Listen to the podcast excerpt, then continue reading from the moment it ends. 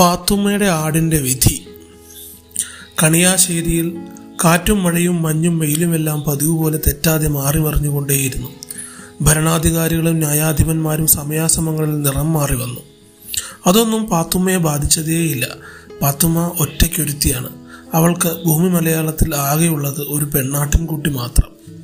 അതിനു മുമ്പ് ബഷീർ സാഹിബിന് മാത്രമേ പാത്തുമ്മയും ആടും ചരിത്രത്തിൽ ഉണ്ടായിട്ടുള്ളൂ. സാഹിബിന്റെ ആടിനേക്കാൾ കേമത്തിലാണ് പാത്തുമ്മ ആടിനെ കാത്തു പാലിച്ചത്.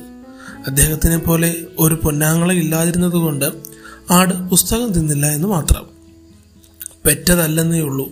മുലയൂട്ടിയും താരാട്ടുപാടിയും എന്ന കണക്കാണ് അവൾ അതിനെ പോറ്റിയത്. ഉരുട്ടുന്ന ഉരുള ആദ്യം ഉണ്ണുന്നത് ആടായിരുന്നു. അതൊരു മൃഗമായി അവൾ കരുതിയിട്ടില്ല. ആരെങ്കിലും അങ്ങനെ പറഞ്ഞാൽ അവൾ അതോട്ട് സമ്മതിച്ചു കൊടുക്കാനും തയ്യാറല്ല. കോഴിയിറച്ചിയും അയലക്കറിയും കൂട്ടി പായസം കുടിച്ച് പെണ്ണാട്ടിൻകുട്ടി തടിച്ചു കൊഴുത്തു. പാത്തുമ്മയ്ക്ക് അവളുടെ വളർച്ച കണ്ട് ആധിയായി. ആട് കച്ചവടക്കാരൻ ആട്ടിൻകുട്ടിയെ കണ്ട് വെള്ളമൂറി. അയലത്തെ കാർത്തിയായനി ചെന പിടിച്ചാൽ ഒരു കുഞ്ഞിനെ തരുമോ എന്ന് ചോദിക്കുന്നു. അതെല്ലാം കേട്ട് അവളുടെ അസ്വസ്ഥത വർദ്ധിച്ചു.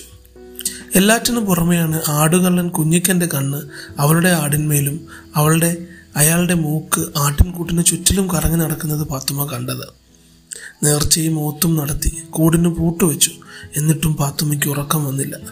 ഒരുപക്ഷെ ഏതെങ്കിലും ഒരു മുട്ടനാട് അവളെ സ്നേഹിച്ചാൽ പോലും പാത്തുമ്മയ്ക്ക് അത് സഹിക്കാവുന്നതായിരുന്നില്ല.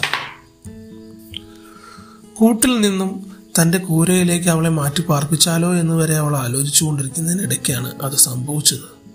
ഒരു നാൾ പുലർച്ചയ്ക്ക് അന്ന് പാത്തുമ്മ വൈകിയാണ് ഉണർന്നത്.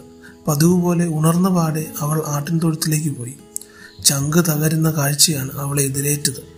കൂട് തകർന്നു കിടക്കുന്നു. ആടിനു പകരം ചോലയും ചോരയും എല്ലും തോലും മാത്രം അവൾ അലമുറയിട്ട് കരഞ്ഞു പിന്നെ അത് നീതിക്ക് വേണ്ടിയുള്ള യുദ്ധത്തിന് വഴി നീങ്ങി.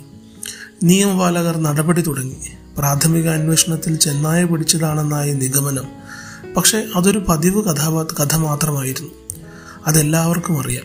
പാത്തുമ്മയും നാട്ടുകാരും വിശ്വസിച്ചതും പറഞ്ഞതും മറ്റൊന്നായിരുന്നു. ചത്തത് ആടാണെങ്കിൽ കൊന്നത് കുഞ്ഞിക്കൻ തന്നെ.